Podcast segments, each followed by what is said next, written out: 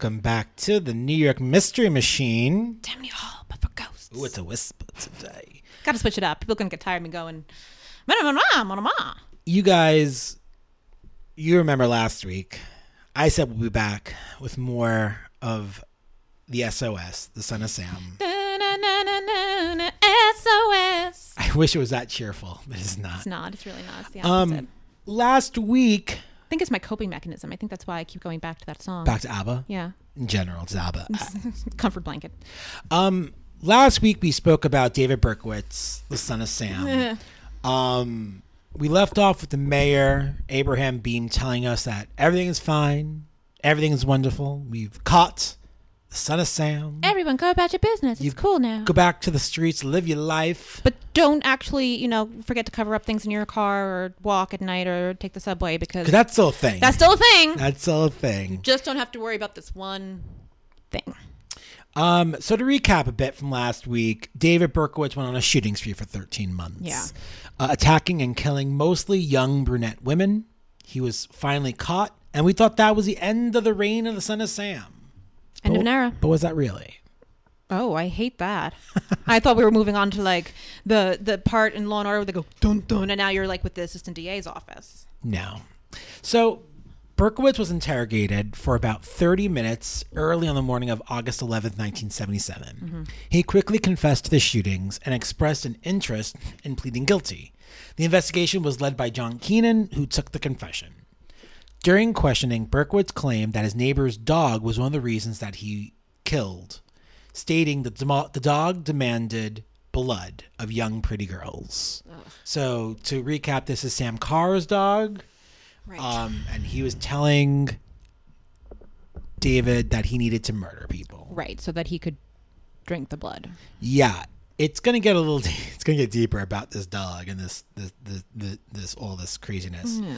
Um, he said that Sam mentioned in the first letter that Sam was a former neighbor Sam Carr, but also the dog. So it takes two meetings. That Berkowitz claimed that Harvey Carr's Labrador Retriever um, was possessed by an ancient demon that had issued an irresistible command that Berkowitz must kill. So the dog wasn't talking to him per se. The demon inside the dog. But there was a demon named Sam inside the dog that was like 6,000 years old, and he was working through the dog to command David to obey. David didn't want to do the things he was doing, but he had to do it. He was listening to instruction.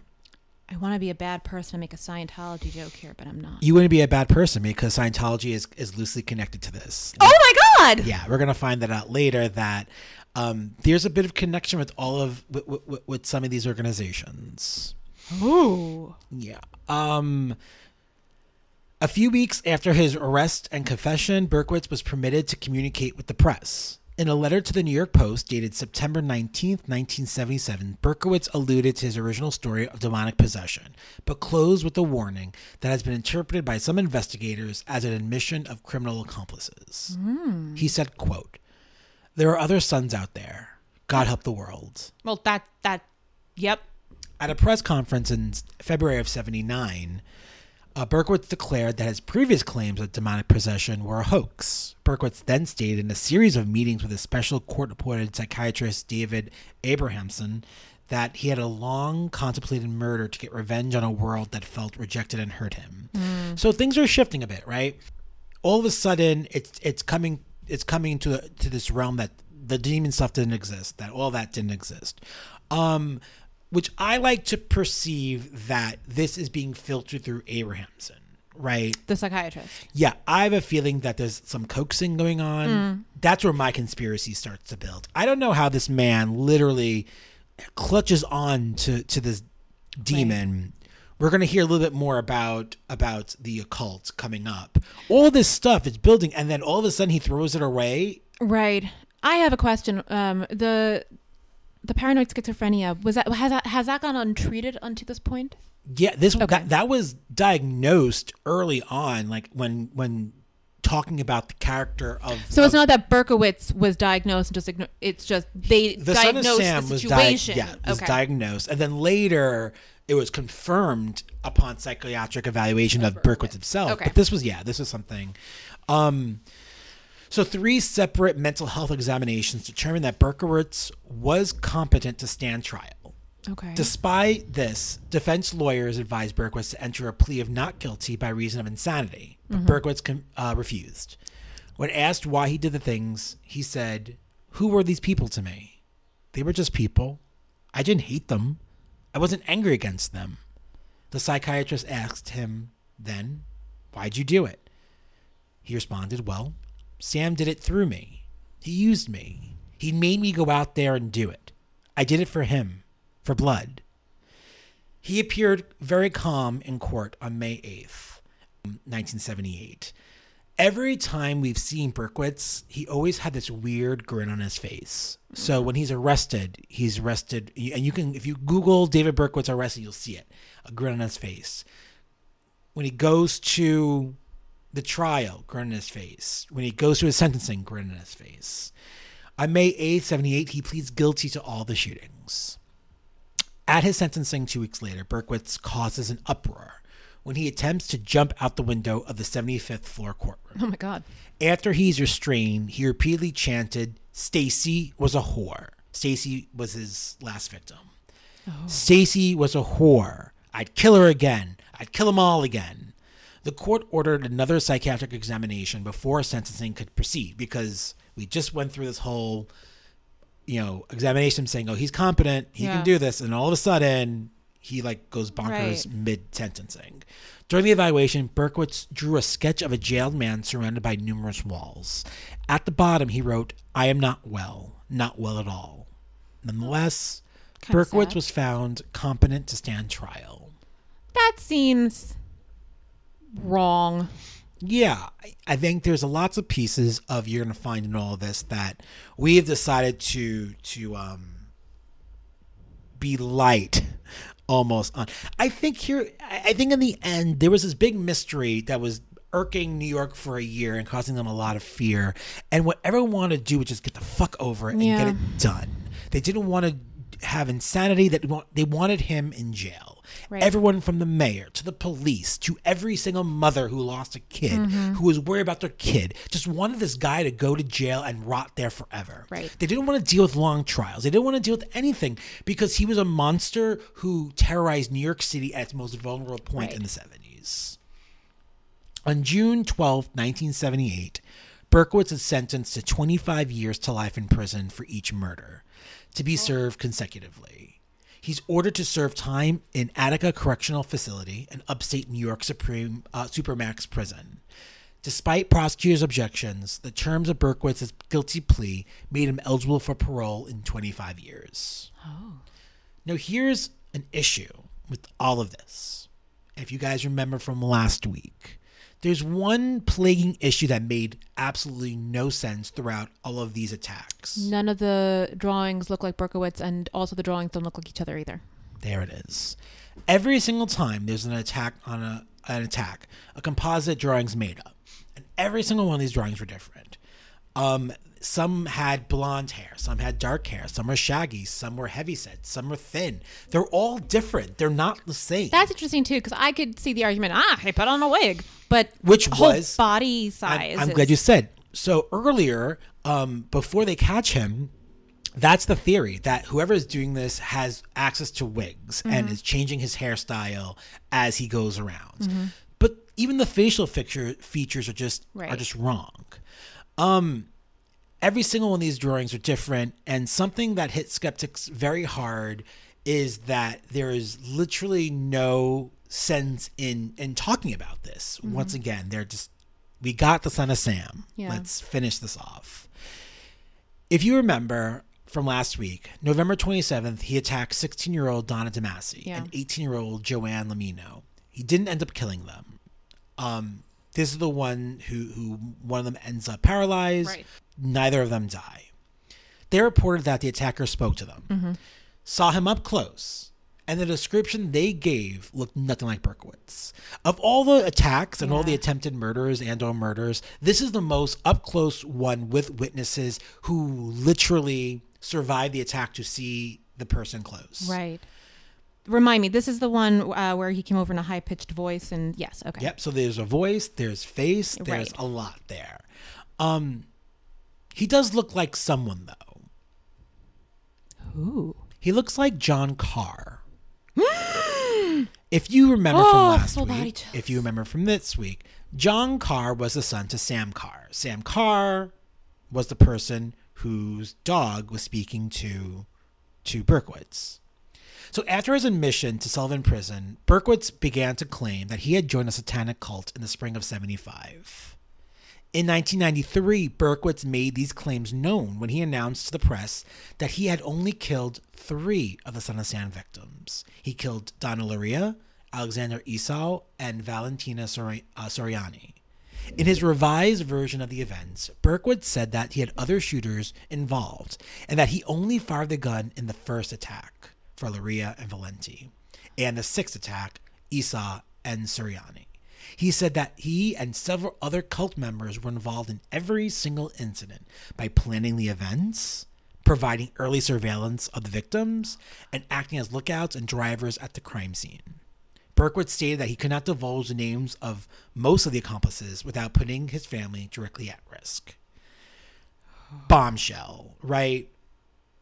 We learned all last week that we think it's this one person. Our early in this case, we find out that police were perhaps considering two people, but eventually throw that out the window. We find out that in 1993 that there's more than one killer. In fact, we find out that it's a collection of killers. We find out that, like I had alluded to last week, that these weren't random. Right. These are specific.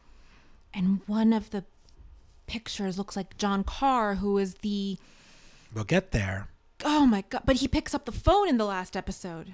No, he No, no, someone else picks that's up the phone. his sister. Ah, I hate this. His sister I hate this. I hate this. I hate this. I yeah. hate this. I hate this. I hate this. I hate this. We should have a photo montage of how recoiled I have gotten over the course of this episode. Very recoiled. Oh my god. I know. Among Berkowitz's alleged unarmed associates was a female cult member who he claimed fired the gun at Denaro and Keenan, both who had survived. Berkwood said because the accomplice was unfamiliar with the power of the recoil of 44, that's the reason that they didn't didn't do the mm-hmm, job. Mm-hmm. It was too powerful. They didn't realize the power behind it. Ended up not being able to to com- yeah, to actually murder the person Right. and fled before they could.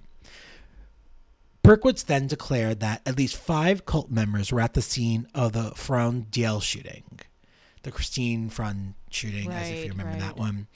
Um, the actual shooter was a prominent cult associate who had been brought in from outside New York with an unspecified motive. A cult member identified only by his nickname, Manson 2. Ugh. Another unnamed person was the gunman in the Moskowitz Violante case, a male cult member who had arrived from North Dakota for the occasion, also without explanation.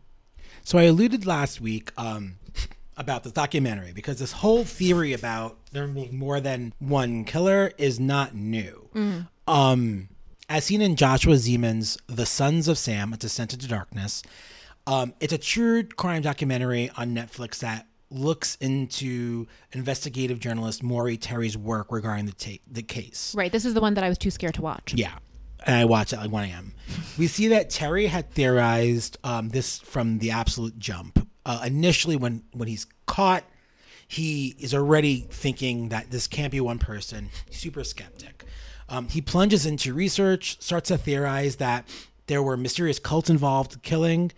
Terry was also a Yonkers resident who lived very close to Berkowitz. So to find out this happened in his own backyard um, was really disturbing to him. So he wanted to find more. Um, he was the first one to actually come out and say that the sketches had resembled John and his brother Michael Carr. He was like, I know these people, and that is that's who this is. Um, John Carr had been living at the time in Minot, North Dakota. We had served in the Air Oh. Force. We had served in the Air Force until 74. Interesting. Someone came in from North Dakota, and he continued to live there. Michael, on the other hand, lived in Yonkers, where he used to work in advertising industry. oh. Michael had been selling drugs and was a known member of a satanic cult. The Queens District Attorney's Office had reopened the case in 1979 on the heels of reports about David having a possible connection to John. NYPD officer Richard Johnson, involved in the original investigations, had opined the unresolved discrepancies in statements from witnesses and surviving victims that indicate Berkowitz did not act alone. Mm-hmm. He said, quote, why are there three cars? Five different descriptions, different heights, different shapes, different sizes of the perpetrator. Somebody else was there. And again, in 93, Berkowitz confirms this. He confirms that John and Michael Carr uh, are these two uh, cult members who are part of it. What's strange He confirms that John and Michael are. part of this cult and part of this and part of all of this. Um, what's strange is that we knew that John and Michael Carr existed back in '77, but the police found no reason to interview them. Interesting. So they exist. Someone like Terry is talking about it, and the police have no interest in these Right. two individuals. Terry, Maurice Terry's already come forward and said, you should talk to these guys. They look like the description. Right. They're in Yonkers. All these add up, and it just doesn't happen. What does John Carr do for a living? John Carr, um, he is the one who is in North Dakota, where Oh. he he serves on the Air Force, and then I see. I see. there. I see. Yeah. Okay. Berkowitz in that '93 interview claims that while he was present at all six killings, he was not the one who pulled the trigger on all of them. He stated in '75 he had met Michael Carr at a party and eventually introduced, um, and Carr introduced David to a group of people who worshiped the devil and carried out rituals and animal sacrifices in Untermyer Park, close to both their houses. He also alleged that the group was involved in child pornography and that they committed those murders to cause chaos. Maury also points out the toward the mention of the name John Wheaties in one of the letters. If you remember, Wheaties was was highlighted in that first letter. Go back to episode one if you need a refresher, Right. or social media has it. Um, he Wheaties was John's nickname, but ultimately, beyond David's claims and alleged uh, connections to a cult, no one else had been charged with the Son and Sam murders. Maury Terry actually discovered the abandoned pump house in Untermyer Park in Yonkers, New York, that was nicknamed, quote, Devil's Cave. There were reports from neighbors that the group of people with hoods and torches would gather in the woods near the structure, Ooh. and multiple people, including Berkowitz, said cult initiations happened there where members would sacrifice dogs and drink their blood. Do it for the blood, for the Right. blood, this Yep. the dogs. It was mere steps from Berkowitz's single room apartment. He also, this is Terry, found satanic symbols covering satanic symbols covering the walls of the cave and German shepherd carcasses in the nearby woods. Good lord. Now, both of these other sons of Sam in 93 were long dead. Mm-hmm. And both under kind of weird circumstances. John Carr had been killed in a shooting judged as a suicide in North Dakota in 78. Interesting. And Michael had been in a fatal car accident in 79. what was suspicious about them? That just they came out of nowhere and they I both see. died within a year. Oh, that is weird. That is very weird. Also that John that John's shooting was judged as a suicide. Hmm. Also that quickly Mike and there was no suspects in this. So Interesting. rumor of it is as we said before um the reason why berkowitz doesn't name people is because it could be dangerous for the family for the Right. family he means the satanic family I, right. and as people start to to become possible uh, accomplices in all this they start in theory going. they start going um Interesting. Berkowitz claims that the perpetrator of the Demasi Lomino shooting was John Carr. He also added that a Yonkers police officer was also a cult member and was involved in the crime. So there's an inside person, and a, a big reason why in Yonkers, um, he's not really found on anything, and none of the satanic people are found on anything. When clearly people can find them, they Right. neighbors have noticed it, and yet there's never any sort of investigation or arrest because someone's on the inside. Right. Maury Terry uh, wrote that Michael Carr was a very active Scientologist who had traveled to Scientology's Mecca in Clearwater, Florida. According to Terry, at the time of Berkowitz's arrest, he was in possession of a list of telephone numbers, including the number of Scientology's Fort Harrison hotel facility in Clearwater. Terry's research into John and Michael Carr also revealed a past link to Church Scientology and an offshoot branch known as Process Church. Terry believed that the New York branch of Process Church spawned a satanic, cult- satanic cult called the Children. Um, again, as you can see in the documentary, this the the, the Netflix kind of really examines this theory uh, that several members of the children were the ones behind this. Right. It wasn't Berkowitz. He may not even been the mastermind of it all. Right. Um, but he was a cog in the machine of the satanic cult. There's a lot more to process. There's a lot more to process, but there's a lot more to the process Mm-hmm. and its connections to Scientology. I remember I had said earlier that when you had said this sounds a lot like Scientology. Yeah. Well, that's why. I thought I was making a joke. Yeah, unfortunately, you were not. Um, it gets uh, there. There's more to the connections than gets than even gets explained in the Sons of Sam.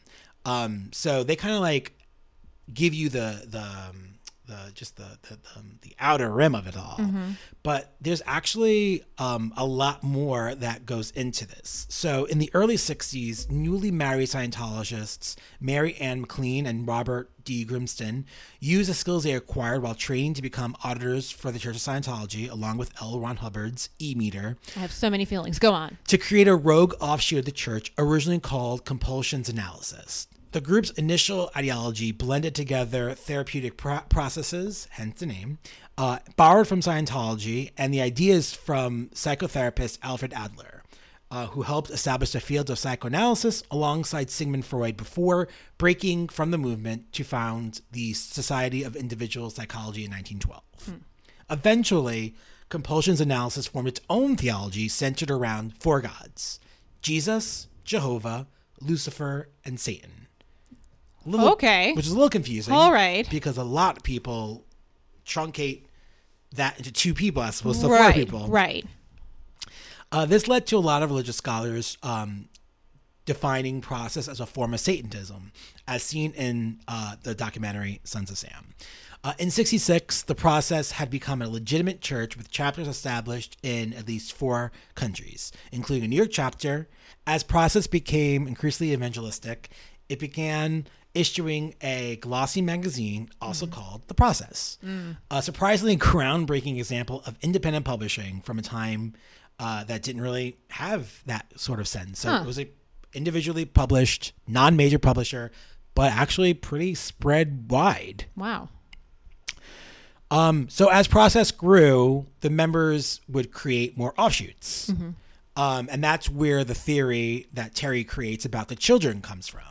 Um, though the connection remains difficult to prove, um, the so called Processians also denied any connection to the Manson family, despite the fact that many people believe that Manson was influenced by the process. Huh.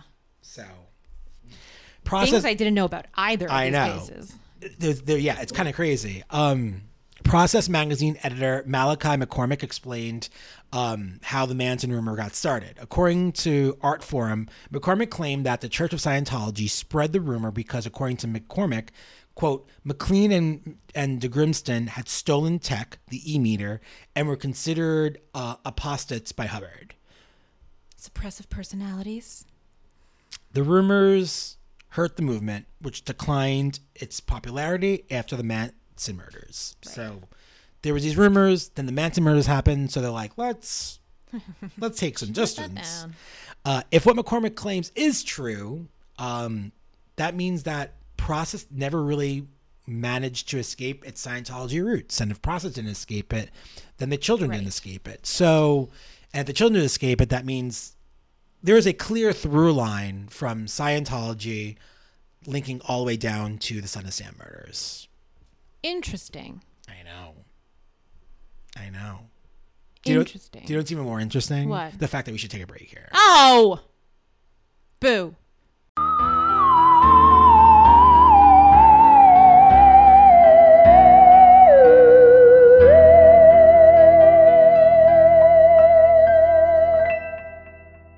Are you enjoying the New York Mystery Machine? Awesome. So are we.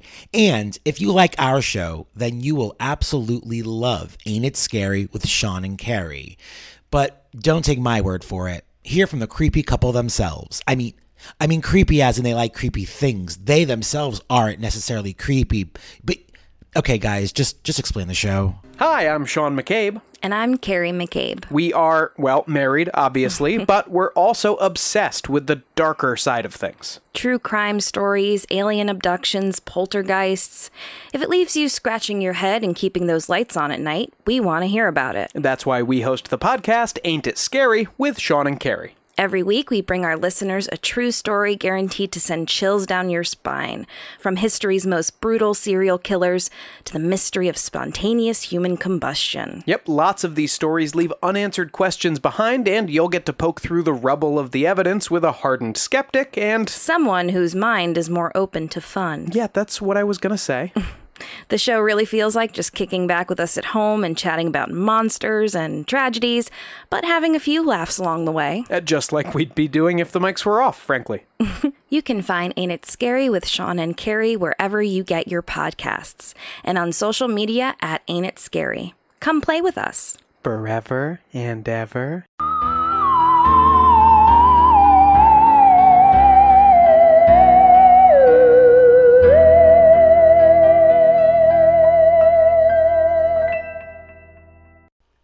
Okay. Um. Last we last we spoke, we talked all about the Scientology roots of the Son of Sam murders. I know. Look, paint a picture on the wall, you guys. There's a tree. We can we can link it all. So other contemporaries voiced their belief in the satanic cult theory, um, including Donna Lauria's father and Carl Denaro, who stated his opinion that quote more than one person was involved, but admitted that he couldn't prove a cult theory. Denaro's conclusion rests on his criticism of Berkowitz's statement to the police as totally false. John Diel's re- recollection is that he physically bumped into Berkowitz outside the Wine Gallery restaurant as he and Kristen Freund departed and walked to his car where the shooting occurred. Hmm. Berkowitz, in contrast, told the police that he had passed within a few feet of Diel and Freund shortly before they entered the car. Diel contends that he and Freund uh, passed no one on their way to the car, and further, that the placement of the car parked at the curb would have made it impossible for Berkowitz to have snuck up on them in a few minutes between the encounter outside the restaurant and the shooting at the car. Diel thus reasons that he was shot by someone other than Berkowitz. Right. Which is, right. I mean, here, this is the craziest part of all of it, right? Is that now people, victims, Right. victims' families, people are all saying this is This isn't it. this, This, is isn't the end of it. This isn't the end of it. Like, there's more than this, and yet, police and and everything. well, you you alluded to the fact that there's an inside man at the That's Yonkers, Yonkers. Uh, right? But this is New York. This is yeah, NYPD. thin, thin blue line stuff, though. No, No, doesn't no. extend? No, not at all. Uh, what I my biggest theory, which I uh, uh, I'll really chat through more later, is that um, letting the Son of Sam case finish would turn a page in New York City history, and it Okay. does, and we'll get there in a second. So one of the most disturbing discoveries that uh, Terry makes, uh, and he speaks about it in the documentary, the Netflix documentary, which I again I recommend you all watch. It's Uh, it's scary though. well, you know what it is? It's it's a lot to deal with. The first episode really is all about the case, kind of what we Mm-hmm. covered a lot, and then a lot of it rests rests on just Terry's, um, Right. You know, dive deep dive. There's a reference that Terry in, in the documentary to the murder of 20 year old Stacy Moskowitz, um, who was shot in the head while sitting in her car with her boyfriend Mm-hmm. Robert Violante, who was blinded by the attack but survived. Moskowitz was um, the son of Sam's sixth and final final uh, victim. Right. Terry's investigation of that led him to several sources who claimed that Moskowitz was killed for a snuff film because the children, the cult, wanted to record her execution and sell it to the highest bidder. Ooh. It, I, I almost vomited in my mouth saying that. The film never materialized, mm-hmm. but Terry uncovered an anecdotal evidence through prison informant known only as Vinny that there were people in a van stationed near the Lover's Lane where Moskowitz was killed, ready to film the murder. The informant claimed that the photographer named Ron Sisman, who was later murdered with, with a student, Elizabeth Platzman, filmed the murders. Oh, so Again, an- so another so another cult member essentially another murdered, weird, and okay. another loose end. The Son of Sam case was reopened by Yonkers police in 1996. but no new charges were fi- were filed due to a lack of finding. The investigation was eventually suspended, but remains open. Interesting. Berkowitz later claims were dismissed by many. Uh, newspaper columnist Jimmy Breslin, if you remember from last Yep. week, Jimmy wrote an article telling um, Berkowitz or the Son of Sam at the time to to stop. There's only one way, and then he, you know, Berkowitz wrote a, a, a big old letter to him, and they published it. There's a whole controversy about that. Um, Jimmy Breslin rejects the history of satanic cult accomplices. Okay. He states that, quote, when they talked to David Berkowitz that night, he recalled everything step by step by step. The guy has 1000% recall, and that's it. He's the guy, and there's nothing else to look at. Hmm. Skeptics, including a former FBI profile, John E. Douglas, who spent hours interviewing Berkowitz, stated that he was convinced Berkowitz acted alone and that he was introverted loner, not capable of being involved in group activity. Mm-hmm. NYPD psychologist Dr. David NYPD psychologist Dr. Harvey Schlossberg stated in Against the Law, a documentary about the Son of Sam case, that he believes that the satanic cult claims are nothing but fantasy concocted by Berkowitz to absolve himself of his crimes. So I'm gonna get to the where's Berkowitz stuff in a minute. I know everyone wants to know that stuff. But what do you think, Christina? Did he act alone? Oh, Was the demon stuff just bullshit? I'm conflicted on a few fronts. So, last episode, one of the questions that I had sort of bubbling up to the top was if Berkowitz is confirmed paranoid schizophrenia, is there a chance that he, he isn't involved and is taking credit or is a fall guy or I mean, that might be crazy. My next thought is he's definitely involved, but there's definitely more people. Mostly because of those um the the the, the artist renderings of the people that the victim saw. As for whether satanic cult is involved, I mean, it scans with the ridiculously over the top crazy language of the letters. I'm less married to that part of it. I think there's definitely a conspiracy of a group. And perhaps because of his mental health issues, Berkowitz is an easy one to somehow set up in a in a more I don't know. You know, I- I think that um, in in terms of it being more than one person, I'm before researching this, I I, I doubted it, and now I don't. Yeah. I'm very sure that he didn't act alone. Yeah. And for me, the things that come into play, the pillars of that are the the police renderings, Yeah. being all different, Yeah. the actual um, witnesses and, Mm-hmm. and, and victims who spoke and, and said that they, they don't believe it, it- they, they, they knew it, um, all the little things. Yeah. Um, whether I think it's bigger than it is in terms of the satanic cult, I don't know. But you know, Mm-hmm. Berkowitz talked about the satanic cult and, and the specificity specificity of it, Right. why they did what they did. Which again, I, He also has nothing to lose in jail. right. And but does he have something to gain? Does he have something to gain by staying relevant in a in a in a Yeah. display sense? of that? Absolutely, absolutely. And I also feel that you know, in the '70s and the '80s, he's protecting people still. And in the '90s, he kind of doesn't have to as they start to all dwindle away. Mm-hmm. So he can say that it wasn't him just by himself. Right. I mean, it's they have him on on, on, on not on the record, but on record, Yeah. saying that he didn't pull the trigger for all of them. Right. Right. They showed in the documentary, and they they I found clips online. I'm Yeah. sure. I'm sh- I'm so.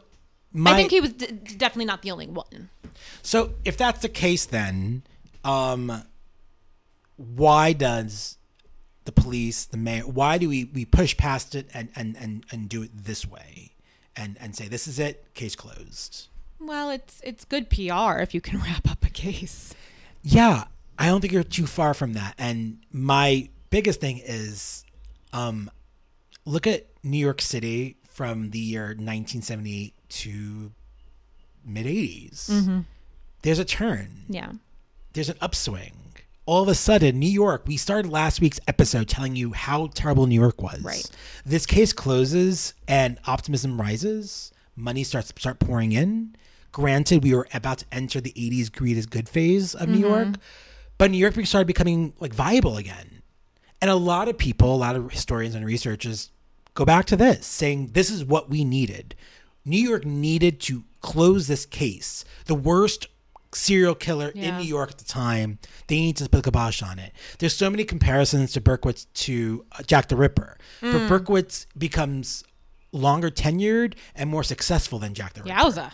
he Berkowitz goes 13 months um, with seven attacks Mm-hmm. and a lot more murders than Jack the Ripper does in the 1800s. So there's something about it being like um like a common era. enemy and rally behind, and now we've dealt with him, and so now we can. Let's move on. Let's reopen New York. Interesting. Let's bring it back in. That's a theory. Conspiracy is a very slippery slope. Yeah. is the thing, and and you'll find that out when you watch a Netflix doc. Um, Maury Terry dev- dedicates his whole life to this, and others, and other serial killers who we feel like either didn't work by themselves or anything, or, or need to be exonerated, or whatever the case Right. may be. Colleen Berkowitz doesn't need to be exonerated, but Right. um, but that's his life and his whole legacy. He doesn't move past this. He he, he dies in 2015 and basically commits his whole life to proving that it was more than just one person. There's the old the, the old JFK assassination, right? Couldn't just be the, the lone shoot the lone gunman. Right. So that kind of that kind of stuff. In '79, there's an attack on Berkowitz's life in which the side, the left side of his neck was slashed from front to back, resulting in a wound that required more than 50 stitches to close. Berkowitz refuses to identify his assailant, and he claimed that he was grateful for the attack. It brought a sense of justice, or in Berkowitz's own words, "quote the punishment I deserve." Is he remorseful then? Now is he? Is he? uh We'll get there. Okay. In '87, Berkowitz becomes an evangelical Christian in prison. Okay. There it is. According to his personal testimony, his moment of conversion occurred after reading Psalm 34 6 from a Bible given to him by a fellow inmate.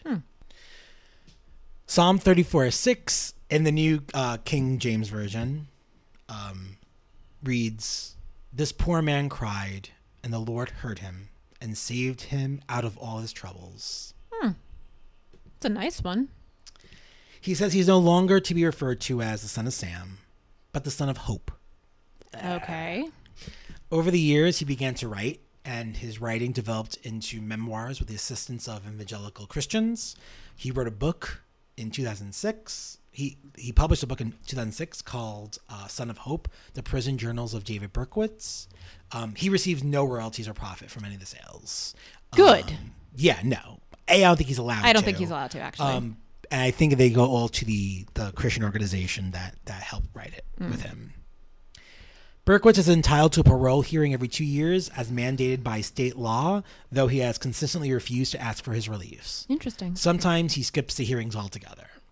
Before his first parole hearing in 2002, Berkowitz sent a letter to New York Governor George Pataki demanding that it be canceled. He hmm. wrote, quote, In all honesty, I believe that I deserve to be in prison for the rest of my life.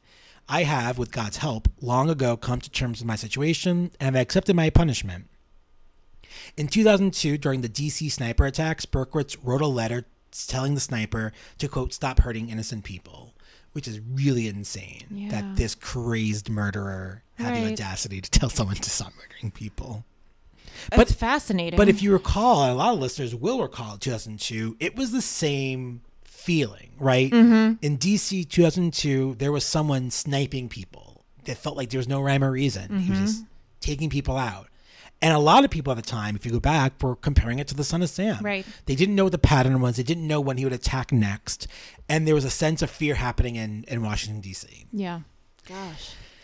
Uh, in his 2016 hearing at Shawangunk, New York, That's a great word. now Shawangunk. Um, Shawangunk. Berkowitz stated that while parole was unrealistic, he felt that he had improved himself behind bars, adding, I feel I am no risk whatsoever.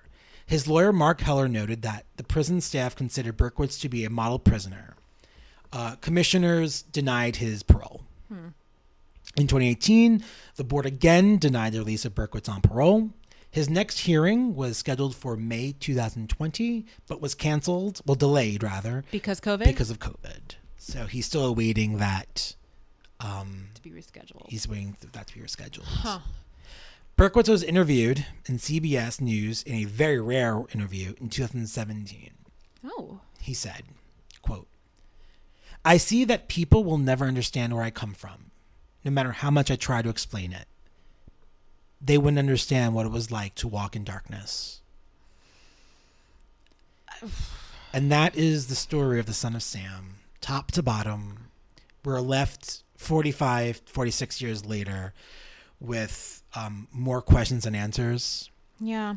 We're, we're, we're, we're left in a city that was very grateful mm-hmm. that it was over in their eyes, but Yeah. was it really over? Yeah. That's interesting. I, I definitely think that he didn't act alone. Convinced. 100% convinced.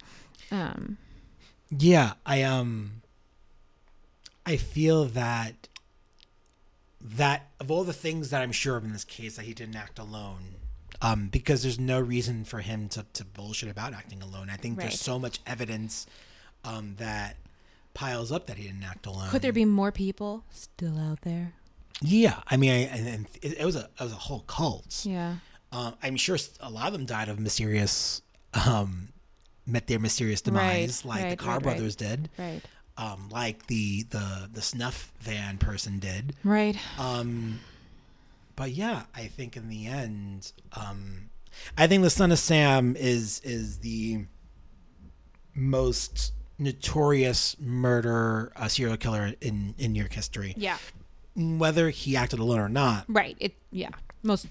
The the legacy of Son of Sam still exists today. I mean, Absolutely. There's a reason that it. You know, it's sort of a colloquial term, even if George truly didn't know much about the case. and it established a, a sense of fear, and and and for a year, interesting enough, it established a sense of mistrust in the police. Mm-hmm. You know, something I didn't really talk about earlier in the last episode was people were, mad at the police department because they couldn't find this guy. Mm-hmm. Yeah. Now, granted, they were severely understaffed. Mm-hmm. And I'm not someone who will, will go above and beyond to defend the police. Mm-hmm. However, in the case of that, when you're saying 1977, 1976, 77, it's some of the most dangerous times in New York. There are lots of rioting, there's lots of looting. Race relations still is not i- i- in any sort of place. We're still coming off of, of the civil rights movement. Um, there's still a lot of discourse. So the police are, are literally trying to maintain some sort of order. There's blackouts. There's there's things. There, there there's no money. There's slums. There's all these terrible things. And among all of it, for 13 months, the police are in charge of finding this needle in a haystack, mm-hmm. who for so long had no rhyme or reason. And honestly, if Berkowitz didn't slip, I don't think he would have got caught, unless he That's terrifying. unless, which some other which people theorize, he wanted to slip. Because sometimes that's. Is there a point of doing what you do if there's never a, a piece of notoriety at the end of it? Right. What's the point of murdering people if people can't learn why you're doing it? I don't know. I'm not trying to glorify Berkowitz or any of them. I think they're awful human beings. I think that um, rotting in jail is is the the the literally the, the nicest thing we can do to him. Um, What a story. yeah, and you know, a, a story that has spawned books and Yeah. documentaries and films and and lots of colloquial references to to Yeah. Berkowitz and the Son of Sam. Um, Son of Sam was a they I think they they had a, a big film about uh, Son of Sam in the 80s or 90s. I That think sounds right. um, it spawned a lot, and um, I told you last week that this would would would border true crime and and mystery. And Yeah. I think the mystery part is still still very valid, and Mm-hmm. its connections to perhaps Manson, its connections to Yeah. to the Scientologists, and things that we didn't know in the seventies, but right. it was so very important and vital for for for New York to close that case Yeah. and to close that chapter in New York City. And again, look at you know we we had we had, we had said this in episode one. We're among being fans of the paranormal and mysteries and whatnot. We're also fans of New York City. We love Yeah. our city. And you and historians are, and we're big fans of history of New York City. And if you look at the history of New York City and the the growth it it procures, that happens after Son of Sam's and bars Interesting. when people are about allowed to go out to the disco- discotheques again. And they're allowed to to spend their money again. And the police are so talented. They they they caught this serial killer. So you're safe. Come back to New York, and mm-hmm. people did. That's fascinating. 80s would roll around. Greed is good. Would So much better fashion. Wall Street would rise. The 90s would come about, and, and Disney would enter Times Square. And that was the climax of one of the worst periods of, of New York's history was the Son of Sam being captured. I got I got nothing else. Fascinating. I spoke a lot these last two weeks. um, Well, thank you. if you guys have theories, you know what to do. We always say this. Hit us up on our social media at NY Mysteries on Twitter or at NY Mystery Machine on Facebook and Instagram. And please, please, please, if you like what you hear, if you if you have questions, if you have theories, go to Apple Podcasts, drop us five stars, and drop us a review. And You might get a prize. yeah, that ha- that's happening in a couple of weeks. We're going to pick out our first um, reviewer and send them a prize, um, which is literally going to be a headshot of me. No, I'm, it's not be a headshot of me. I don't have any, but if I did, no. Um, so um, thank you all for for coming on this trip of our first two-parter. Yeah. Thanks for sticking with us. And um, I I've been Adam Ace. I've been Christina Marinelli. and thanks for coming aboard the the New York Mystery Machine Tammany Hall. But for ghosts. and serial killers.